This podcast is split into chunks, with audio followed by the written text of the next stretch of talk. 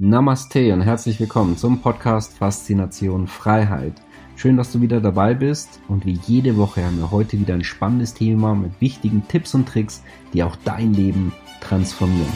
Mein Name ist Thorsten Wittmann und ich bin internationaler Finanzautor, Speaker, self-made Multimillionär und Gründer einer der größten Geld-Communities im deutschsprachigen Raum. Und jetzt lass uns loslegen. Du hast vermutlich Geld auf deiner Bank liegen. Und ist dir bewusst, dass es ein Gesetz gibt, was dieses Geld enteignen kann, das du bei der Bank hast? Wenn ja, hey, dann ist dieses Video nicht so relevant. Und wenn du es noch nicht weißt, wie mehr als 99% aller Menschen dort draußen, dass es da ein sehr, sehr spannendes Gesetz gibt, dann ist dieses Video, glaube ich, sehr, sehr interessant und relevant. Und wir schauen uns ganz neutral an, wie dieses Gesetz funktioniert. Und ich gebe dir ein ganz einfaches Beispiel. Stellen wir uns mal vor, dieser Euro-Aschenbecher hier. Das ist eine Bank. Okay, so, was aufmachen. Da ist nichts drin. Ich bin kein Raucher. Und da können wir jetzt hier zum Beispiel das Geld von dir vielleicht und von vielen anderen Sparern können wir so reinstecken. So, und jetzt ist die Bank Besitzer davon. Und wenn die jetzt insolvent geht, da muss man hoffen, dass du noch vollständig oder zumindest noch einen gewissen Teil zurückbekommen solltest.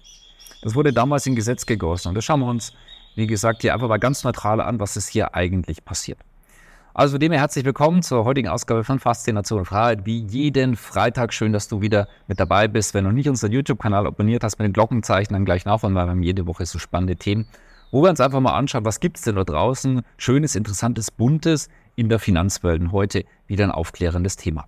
So, um dieses Gesetz zu verstehen, gehen wir erst einmal zurück so in die Jahre 2008, 2009, die große Finanzmarktkrise, wo auch mehrere Banken insolvent gegangen sind. Und wir hier beispielsweise auch sehen können, wurde gesagt, too big to fail, also zu groß, dass man sie fallen lässt. Und da gab es sogenannte Bailouts. Merken wir uns mal diesen Begriff, kennen die meisten Menschen auch nicht. Das heißt, bei der Gläubigerentschädigung wurde der Steuerzahler eingeschaltet. Das heißt, der Staat ist eingesprungen, aber eigentlich der Staat, das sind ja die Bürger. So, und dann wurden die Banken gerettet, ne, was auch damals schon bedeutet hat, also Privatgewinne, ne, die werden auch privatisiert und dann die Verluste, die wurden dann auf den Bürger und den Steuerzahler umgewälzt. Und das fanden halt auch nicht alle so toll. Ja, und dann kam auch beispielsweise Zypern 2013 und wie hier würde sehen können, mit der Bank of Cyprus und die Laiki Bank und die Zyprioten, die fanden das alle nicht so toll, beziehungsweise die haben gesagt, wir wurden bestohlen, weil dann wurde zum ersten Mal das sogenannte Bail-in angewendet. Das heißt, hier ist nicht der Steuerzahler hineingegangen, sondern auch im beträchtlichen Maße wurden die Bankguthaben dort enteignet. Zunächst mal, die Anleger kamen nicht an die Guthaben und verloren es teilweise. Und hier das bitte merken. Dein Bankguthaben gehört nicht dir, du gibst ein Darlehen an die Bank. Das ist den meisten Menschen gar nicht bewusst und weil es so wichtig ist, wiederhole ich es nochmal. Dein Bankguthaben gehört nicht mehr dir, denn die Bank ist der Besitzer geworden und du gibst ein Darlehen an die Bank. Du bist zwar noch Eigentümer, aber nicht mehr der Besitzer. Und das war dramatisch zu dieser Zeit für Bankkunden, weil seit Zypern ging es von Bailout über zu Bail-in. Und was das genau ist, das sehen wir uns jetzt an, weil es ist nämlich dann innerhalb der Bank. Das heißt, auch dein Guthaben kann herangezogen werden. So, und es wurde erstmal in der EU verabschiedet und dann auch in nationale Gesetze. Und hier sehen wir uns das deutsche Gesetz dazu an. Das ist das SAG, das Sanierungs- und Abwicklungsgesetz. Und das, ja, der Name, der ist Programm. Das heißt Sanierung und Abwicklung. Und das ist damals, was gemacht wurde, weil auch die Leute fanden es, wie gesagt, nicht so toll, dass ja die Steuer- und Bürgergelder angezogen worden sind. Und es wurde halt so kommuniziert, ja, zukünftig keine Steuergelder mehr und so weiter. So, was so vergessen wurde, war zu sagen, ja, wir nehmen dann auch Kundengelder heran. Tja, also wirst du wahrscheinlich auch nicht so viel gehört haben, oder? Weil es klingt doch viel besser, ja, keine Steuergelder mehr und nicht mehr vom Bürger und so weiter. Naja, gut, die Bürger sind halt auch diejenigen, die auch die Guthaben auch halten, ne? Also das nur so am Rande, ne? So, jetzt schauen wir uns dieses SAG doch mal genauer an. Also, es trat am 01.01.2015 in Kraft, ohne großartigen Medienrummel. Du wirst wahrscheinlich nicht so viel über dieses, kann man sagen, kleine Gesetz, naja, das ist nicht so klein eigentlich. Und es ist, finde ich, auch sehr, sehr bedeutend, wenn man jetzt bedenkt, Fast jeder Bürger hat Bankguthaben bei Banken rumliegen. Also, dann ohne großartigen Medienrummel, war vielleicht auch nicht gewollt, das wurde auch vor annähernd leerem Plenum verabschiedet. Es umfasst 176 Paragraphen in sehr komplexem Deutsch. Also das vorweg, wenn du es dir auch durchlesen willst, findest du auch sehr, sehr einfach. Gib einfach SAG, Gesetz ein und dann wirst du es auch schon gleich finden. Da kannst du es dir gerne mal durchlesen. Da ist übrigens AGBs lesen nochmal deutlich lustiger als SAG durcharbeiten. Ja, aber kannst du gleich auch zum Paragraph 89 gehen. Dort können Kontoguthaben teilweise oder ganz enteignet werden. Zwar greift auch immer noch der Einlagensicherungsfonds, aber als ob jetzt zum Beispiel bei großen Banken die 100.000 pro Kunde auffangen kann, ist fraglich und sehen wir uns anhand von Zahlen, Daten, Fakten gleich auch noch gemeinsam an.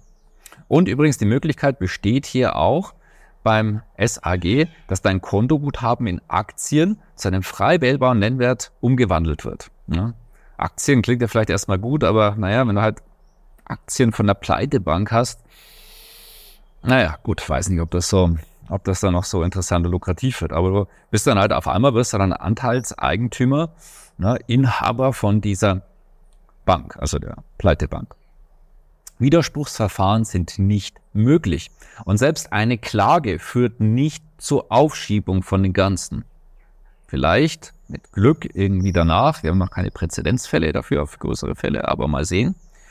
Und ebenfalls festgehalten, dass selbst bei Erholung von der Bank keine Umkehrung vorgesehen ist.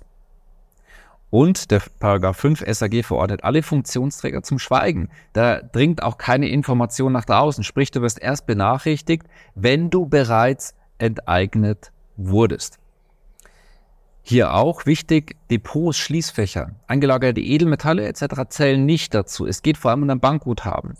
Aber, und ich habe mich da mit einem jahrzehntelangen Kenner von Gesetzen und insbesondere auch der Immobilienbranche in dem Fall auseinandergesetzt und der auch gemeint hatte, naja, letztendlich benötigt es nur einen Gesetzesbeschluss, um zack, das Ganze möglicherweise auch hineinzunehmen und zu kassieren. Also ich würde mich nicht 100- und 1000-prozentig drauf verlassen, außer du sagst, nee, die Politik würde sowas niemals machen. No.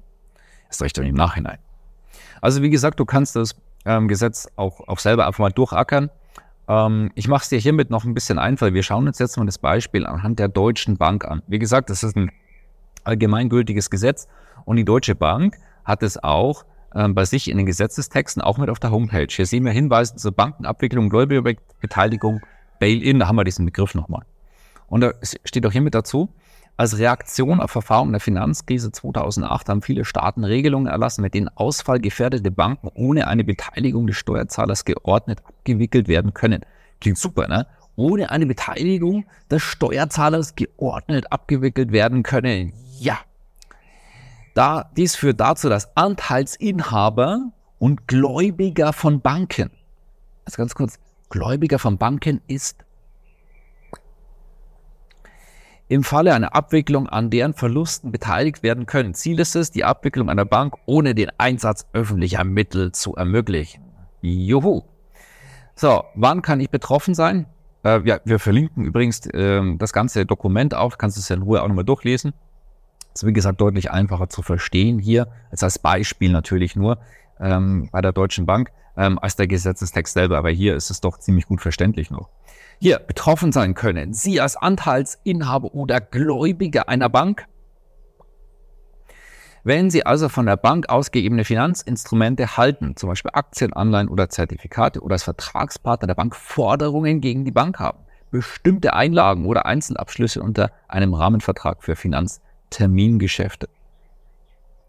Und dann hier, der Teil ist auch noch sehr interessant und auch relevant. Welche Maßnahmen kann die Abwicklungsbehörde ergreifen? Liegen alle Abwicklungsvoraussetzungen vor, kann die Abwicklungsbehörde bereits vor einer Insolvenz, bereits davor, die Bank muss noch nicht mal insolvent sein, umfangreiche Abwicklungsmaßnahmen ergreifen, die sich auf Anteilseigner und Gläubiger der Bank nachteilig auswirken können. Das Instrument des sogenannten Bail-in, auch als sogenannte Gläubigerbeteiligung bezeichnet.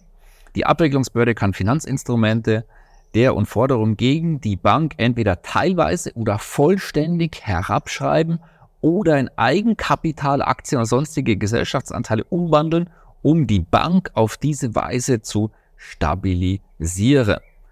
Im Prinzip bedeutet das, dein Geld wurde in diesem Fall teilweise vielleicht komplett enteignet. Das ist das, was das Ganze jetzt ganz vereinfacht bedeutet. Du kriegst es nicht mehr zurück. So, jetzt gibt es auch die Einlagensicherung. Und da sehen wir uns jetzt einige Zahlen, Daten, Fakten dazu an. Da gibt es viele verschiedene Einlagensicherungssysteme. Wir schauen uns mal das der Privatbanken an. Das sind 4,5 Milliarden Euro einbezahlt, was wir hier auch sehen. Jetzt, naja, das ist schon mal gut. Milliarden ist schon ziemlich viel. Also ist ja, 1 Milliarde sind ja 1000 Millionen. Okay, ist doch schon mal ganz gut. Aber die Deutsche Bank alleine hat Kundeneinlagen von 333 Milliarden Euro. Und es werden gerade einmal 1,4% Abdeckung nur bei der Deutschen Bank. Sprich, in diesem theoretischen Fall, wenn alles theoretisch weg wäre, dann könnten dort bis zu 68,6% der Einlagen nicht aufgefangen werden. Das wird so nicht passieren. Nichtsdestotrotz zeigt es so die Relationen. Ich glaube, da brauche ich jetzt gar nichts mehr großartig drüber sagen. Kein Kommentar, weil es, glaube ich, sehr eindeutig ist. Sprich, von der Einlagensicherung, dass uns das alles klar ist, kleine Banken. Und wenn du am Anfang einer größeren Bankenkrise dabei bist, vielleicht noch ja. Also wenn eine größere Krise kommt und wir haben die Dominoeffekte, wir räumen es durch, dann glaube ich, ist es auch ziemlich egal, ob du am Anfang dabei bist. Also das heißt, da müsstest du schon Glück haben, dass das alles noch passt und nicht bei einer großen Bank. Ja, bei großen Banken und oder Dominoeffekt, no way, keine Chance. Das sollte dir bewusst sein beim Thema Einlagensicherung. Und dass Finanzsysteme auch in der heutigen Zeit vielleicht nicht die stabilsten sind und dass es sie treffen kann. Wir haben es auch hier als Beispiel letztes Jahr 2022 gesehen. Der beinahe Kollaps der britischen Finanzwelt ist den meisten Menschen auch gar nicht so bewusst, weil sie halt lieber so mit Eisberg Knut und keine Ahnung, was da nicht alles gibt, die was immer so aus Mode-Themen und TikTok ist ja auch so toll und so weiter. Also sie hat alle mit beschäftigen, aber nicht mit solchen Dingen. Und ja, für die Menschen, die hat einfach Ignoranz, die nicht hinblicken und auch sich einfach ein bisschen Gedanken machen. Ja, die werden halt vielleicht mal wieder das passieren, was bei Schafen halt gemacht wird. Sie werden geschoren. Und was kannst du tun? Wir über solche Dinge, wir haben dazu auch den Banken-Crash-Kurs, da kannst du dich gerne anmelden, da gehen wir intensiv auf diese Themen ein, auch wie du dich vorbereiten kannst. Es sind eigentlich nur ein paar Stunden. Und es ist extrem kostengünstig, aber wir müssen halt uns einfach ein bisschen Zeit einsetzen und uns damit beschäftigen. Wenn dich das interessiert, dann schaust du gerne an. Und wenn du auch sagst, hey, vielleicht sollten mehr Menschen solche Informationen mitbekommen, ist vielleicht nicht so ein ganz unwichtiges Gesetz, dann teile, like, kommentiere es und ja, vor allem weiterleiten. Und damit du keine unserer Tippvideos verpasst, auf jeden Fall unseren YouTube-Kanal abonnieren mit dem Glockenzeichen. Ja, und ich freue mich drauf. Auf nächsten Freitag wieder. Spannendes Thema für dich. Versprochen. Bis dahin herzlichst, dein Thorsten Wittmann. Schön, dass du wieder dabei warst. Wenn dir der Podcast gefällt, erzähle gerne dein Umfeld davon, sodass auch dieses von den Inhalten profitieren kann. Und falls du es nicht schon gemacht hast, abonniere den Kanal, damit du künftig keine Folge verpasst und vor allen anderen informiert bist. Gerne kannst du uns auch einen Kommentar und eine positive Bewertung bei Apple Podcast dalassen. Bis zum nächsten Mal, dein Thorsten Wittmann.